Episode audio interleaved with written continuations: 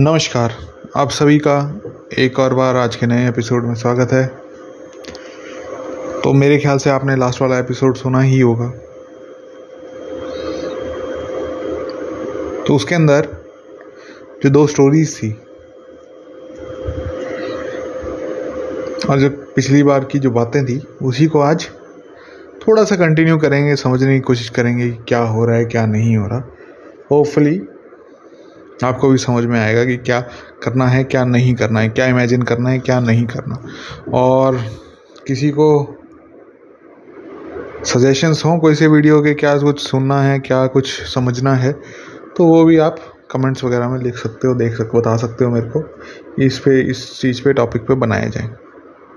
हाँ मेरे को पता है होपोनो पोनो और ई एफ़ टी बोलते हैं, पता नहीं क्या टैप टैप बोलते हैं, उस पर आनी है, लेकिन हाँ उस पर बनाऊँगा मैं। थोड़ा टाइम में बनाऊँगा, और भी कोई सजेशंस हो तो वो भी दे देना।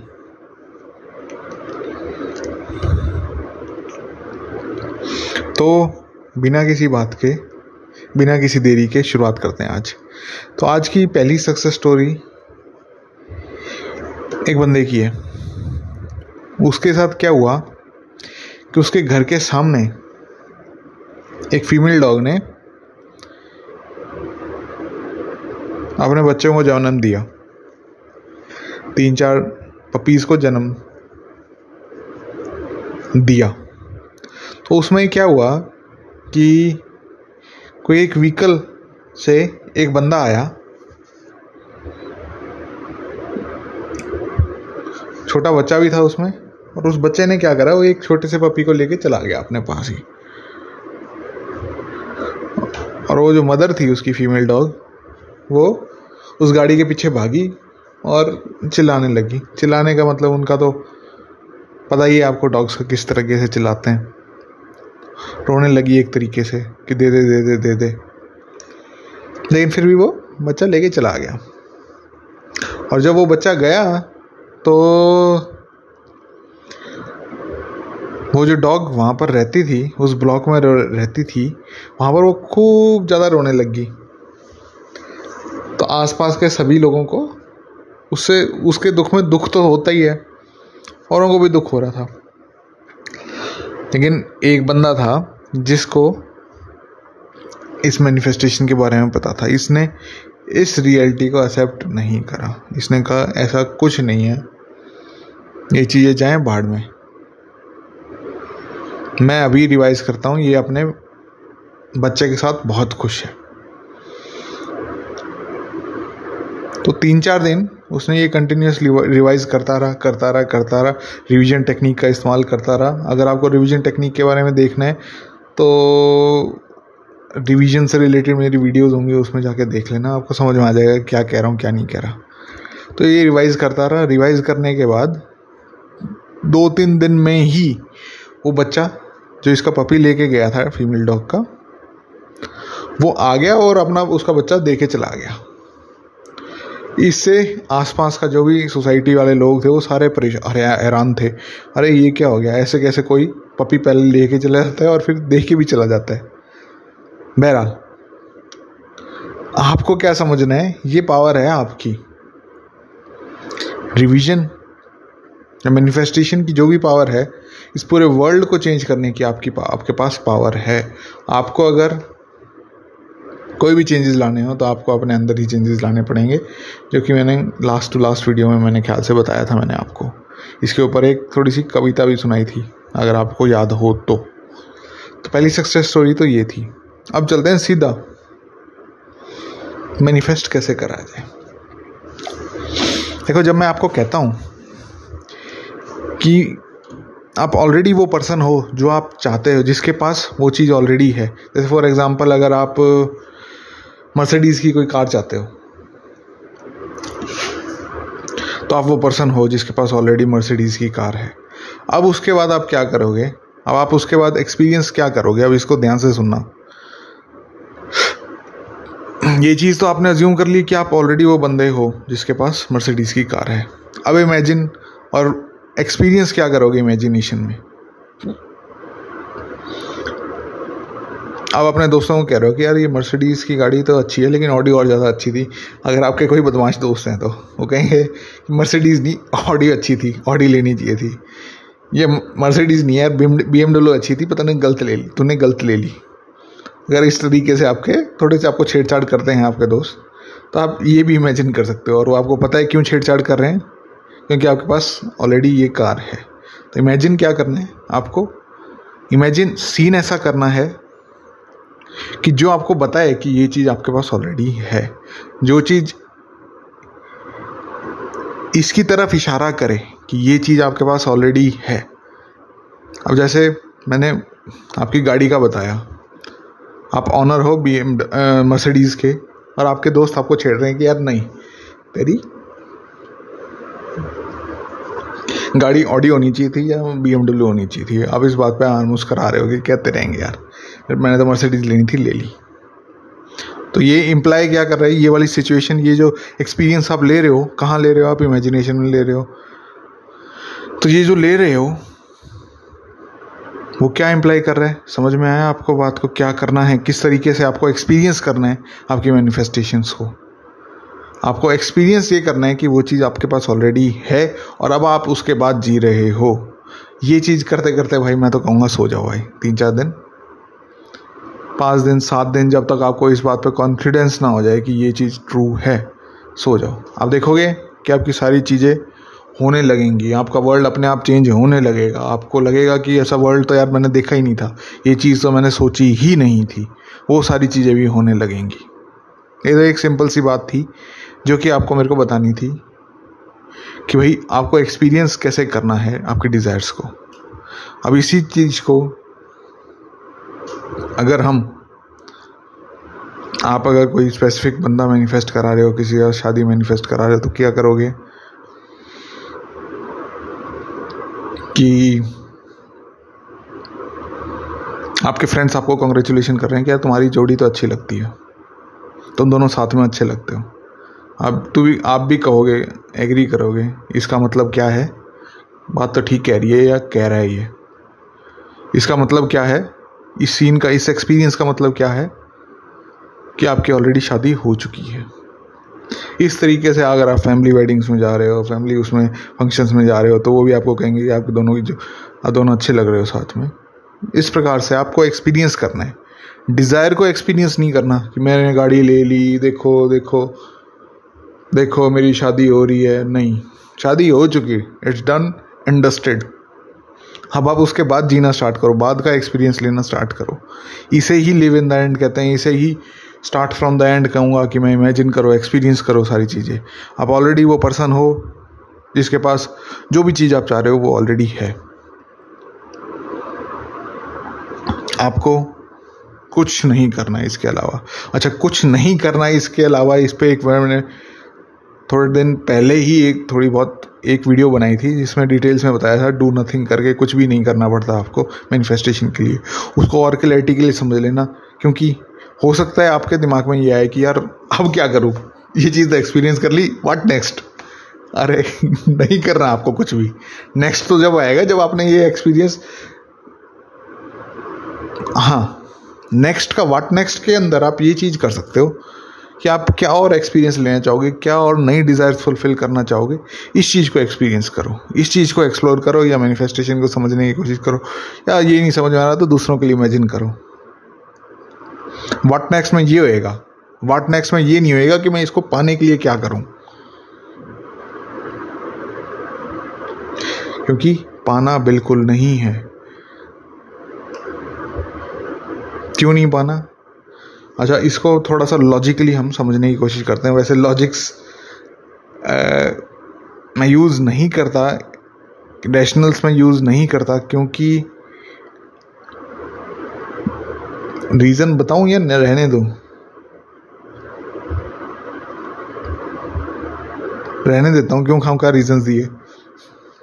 जब है, नहीं करता तो नहीं करता मैं, लेकिन हाँ। ये चीज़ बताता हूँ मैं आपको। कि आप किस तरीके से, अगर लॉजिक आपका दिमाग आइडियाज़ को प्रोटेक्ट करने के लिए जो रैशनल्स होते हैं ना आपके रैशनल माइंड जो होता है, वो आपके आइडियाज़ को प्रोटेक्ट करने के लिए इस्तेमाल होता है कई बार। जैसे आपका कोई भी आइडिया है कि टू प्लस टू फोर है, मैं जैसे ही कहूँगा टू प्लस टू फाइव है तो लॉजिक्स आपका इस्तेमाल किस चीज़ में होएगा कि नहीं, ये गलत कह रहे हैं। क्यों कह रहे हैं? क्योंकि आपके दिमाग दिमाग में आपके फिक्स्ड आइडिया बैठा हुआ है कि two plus two is equals to four तो इसका मतलब क्या हुआ? कि अगर मैं इससे अलग कुछ भी बोल रहा हूँ तो एकदम लॉजिक्स आपके दिमाग में आ जाएँगे इस चीज़ इस प्रोटे इस मैसेज को या इस आइडिया को प्रोटेक्ट करने के लिए। तो इसलिए मैं सीधा लॉजिक्स पे वार करने के लिए, आपको लॉजिकल आंसर्स देने के लिए, वैसे देता भी हूँ लॉजिकल आंसर ऐसा नहीं है, लेकिन फिर भी लॉजिक्स को मैं इसलिए अवॉइड करता हूँ और ज़्यादा से ज़्यादा आपको ये चीज़ समझाने की कोशिश करता हूँ कि आपको क्या इमेजिन करना है, आपको क्या फील करना है। इसलिए कर रहा हूँ ताकि आपके आइडियाज़ वो चेंज हो। आप अपने आइडियाज़ को चेंज करो और नई रियलिटी को लाइफ दो। क्योंकि लॉजिक्स में और इसमें लगे रहोगे तो फिर आप डिस्कशन को ही बढ़ाओगे। और कुछ बढ़ेगा ही नहीं, आपकी लाइफ में आप जो चीज़ चाहते हो वो चीज़ नहीं आएँगी।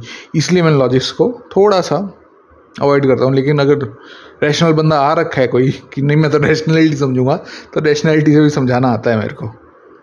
तो हाँ जो चीज़ बता रहा हूँ, उसका रैशनल क्या है? या फिर आप रैशनली कैसे सोच सकते हो?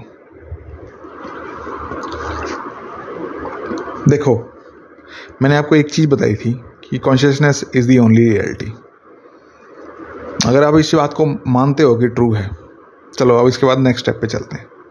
हाँ भाई, ये ट्रू है। अब आगे अब आप देख रहे हो कॉन्शियसनेस के अंदर सारी चीज़ें आती हैं।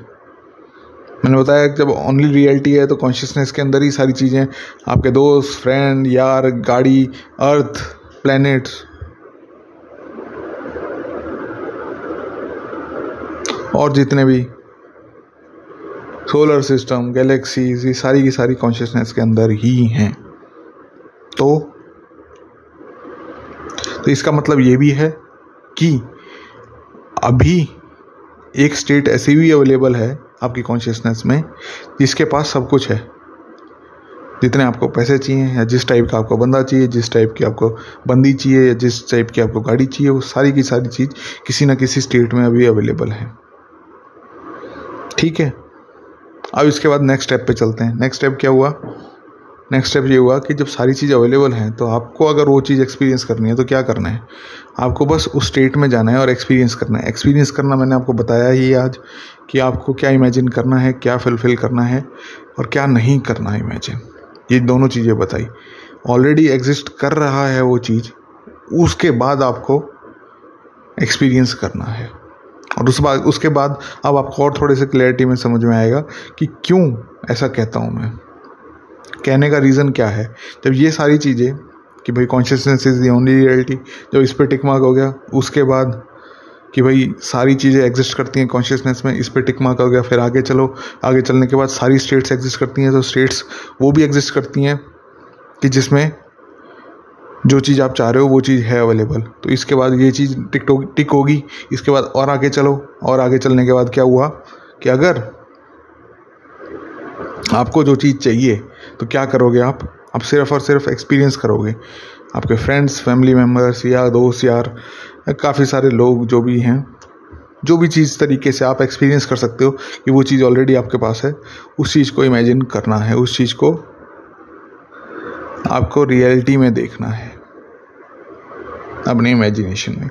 जैसे ही आप ये चीज़ करने लगोगे, वैसे ही वो चीज़ आपकी ज़िंदगी में मैनिफेस्ट हो जाएगी। तो ये सीक्वेंस ऑफ़ लॉजिक्स थे, जो कि अगर आपकी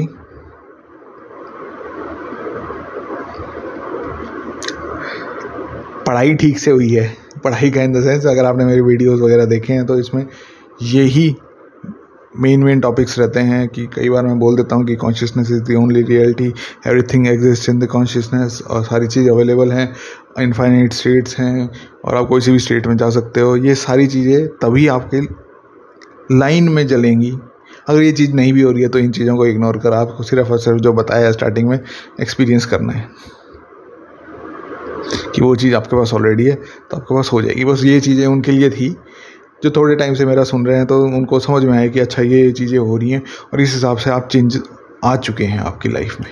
इस हिसाब से आपके लिए और मैनिफेस्टेशन आसानी से हो रही हैं।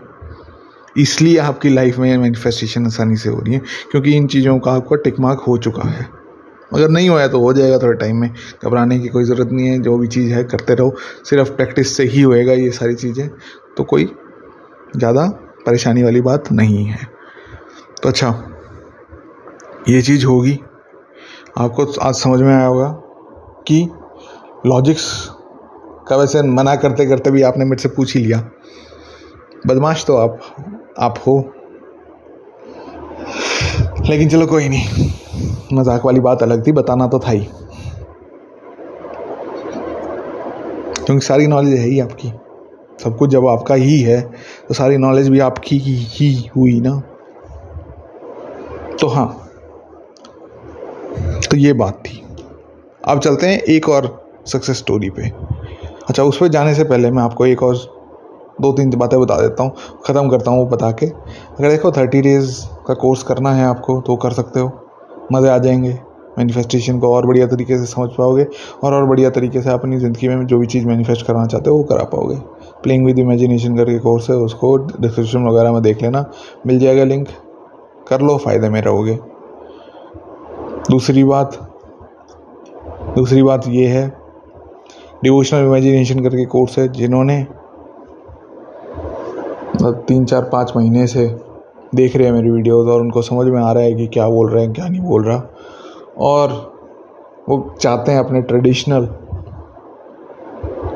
कंसेप्ट से कनेक्ट करना, जो मतलब इस टीचिंग्स में जो बता रहा हूँ, उसको मैं अभी ट्रेडिशनल वेज में या फिर उस तरीके से एक्सपेंड नहीं कर रहा हूँ। वो भी कर सकते हैं, वो भी थोड़े टाइम में, जब टाइम लगेगा तब कर देंगे। पहले ये चीज़ तो समझ लो, उसके बाद वहाँ पर भी चले जाएँगे। क्या हो रहा है, क्या नहीं हो रहा है वो वाला ज्ञान भी है। तो उसको थोड़ा सा कनेक्ट कर रखा है और उसको इससे कनेक्ट कर रखा है, जो मैं आपको अभी इन, इस चैनल में सिखा रहा हूँ। बेसिकली मैनिफेस्टेशन से रिलेटेड तो किस तरीके से वो दोनों चीज़ें कनेक्टेड हैं ट्रेडिशनल वेज और ये भी वैसे ट्रेडिशनल है। तो ये भी एक तरीके का वे है जो मैं बता रहा हूँ। उन दोनों को वेज को कनेक्ट किस हिसाब से हो रखा है, वो ऑब्वियसली आपके लिए हेल्पफुल रहेगा। चाहे कोई से रिलीजन के हो आप सारे हेल्पफुल ही रहेगा वो चीज़। अच्छा दूसरी बात, तीसरी बात मतलब अगर आपको नहीं समझ में आ रहा आपको क्या करना है, क्या नहीं करना, किस हिसाब से क्या करना है, या फिर मेरे से वैसे ही बात करनी है तो बुक कॉल करके भी सर्विस है। ये तीन सर्विसेज़ अभी अवेलेबल हैं। इनके फॉर्म आपको भरने पड़ेंगे गूगल पे, और उसके बाद आपको ऑनलाइन मिल जाएगा वो चीज़। तो अगर आपको इनमें से कोई सा भी चीज़ करनी हो तो कर सकते हो आप। अच्छा अब चलते हैं सीधा अपनी नेक्स्ट सक्सेस स्टोरी पे। प्लस में टेलीग्राम चैनल भी है यार वो भी देख लेना अगर ज्वाइन करना हो तो। तो ये तीन चीज़ें मैंने आपको बताई हैं और एक प्लस में टेलीग्राम चैनल बताया है जहाँ पर अगर आपको अपडेट्स वगैरह या फिर मेरे से वैसे बात करनी हो जो मैं अगर नहीं रिप्लाई दे पा रहा हूँ आपका कहीं पे तो टे, टेलीग्राम चैनल पर जाके ज्वाइन वहाँ पर भी पूछ सकते हो। वहाँ पर रिप्लाई मिल जाने के चांसेस और जगह से ज़्यादा हैं। अच्छा अब अगली जो स्टोरी है वो काफ़ी इंटरेस्टिंग है। अच्छा वैसे इस बार दोनों स्टोरीज में कुछ ना कुछ लॉस हुआ है। वैसे सीमिंग लॉस है, उनको लग रहा है लॉस हुआ है, लेकिन असल में कुछ लॉस नहीं होता। ये अलग का, अलग कभी डिस्कशन हो जाएगा, उस पर कभी और बात करेंगे। तो हाँ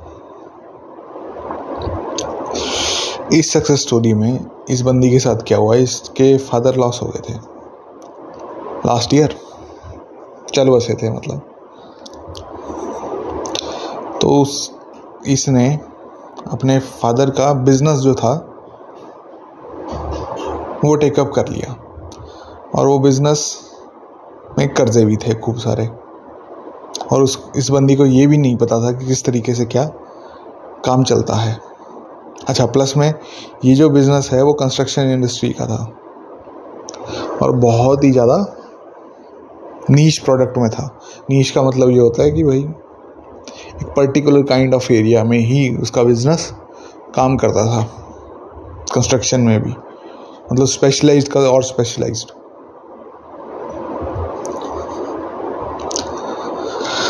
तो इसके अकाउंट में पैसे वगैरह नहीं थे। इसने कहा, यार, क्या करा जाए, क्या नहीं करा जाए? थोड़े बहुत बिज़नेस आ रहा है, ज़्यादा बिज़नेस भी नहीं आ रहा है। तो इसने मैनिफेस्टेशन के बारे में देख रखा था, सुन रखा था, समझ रखा था। तो इसने कहा यार, चलो मैं इमेजिन करती हूँ कि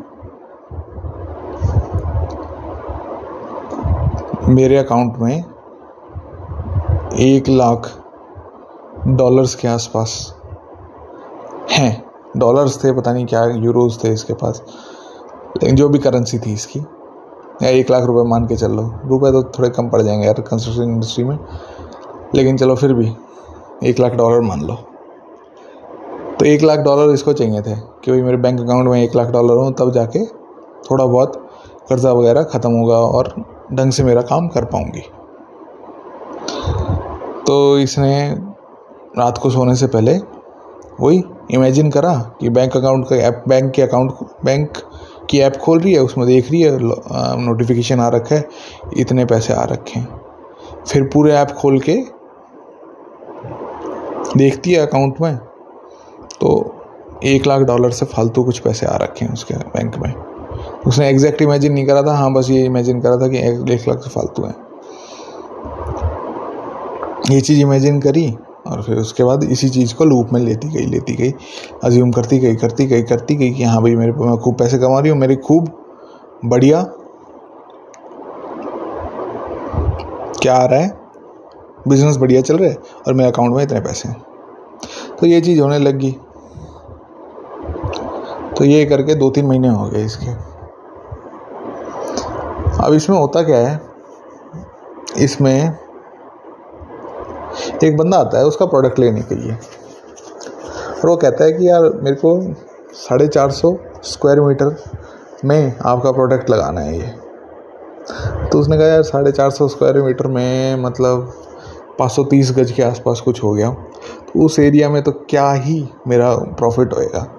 लेकिन उसने कहा, चलो, ठीक है, जो भी है, ले लें, ले जा ले जा। तो वो अपना सैंपल लेके गया, वहाँ पर देखा और फिर इसने, इस बंदी ने अपने एक हेल्पर को कहा कि भाई उससे पता करके आ कि क्या हिसाब है, क्या करना है, क्या नहीं करना है। तो वो गया, उसके बाद आया वो उसका हेल्पर तो वो कहने लग गया कि अच्छा अब ऑर्डर जो कह रहा है वो बंदा, वो फोर फोर्टी चार सौ चालीस स्क्वायर मीटर का नहीं कह रहा। अब कह रहा है कि पंद्रह सौ स्क्वायर मीटर के हिसाब से दो। तो ये बंदी सोचने लगी, यार, मन में कह रहे यार? डिफरेंस तो बहुत ज़्यादा हो गया ये। पहले तो मैं जो छोटा ऑर्डर सोच रही थी, उससे तो बहुत बड़ा ही आ गया।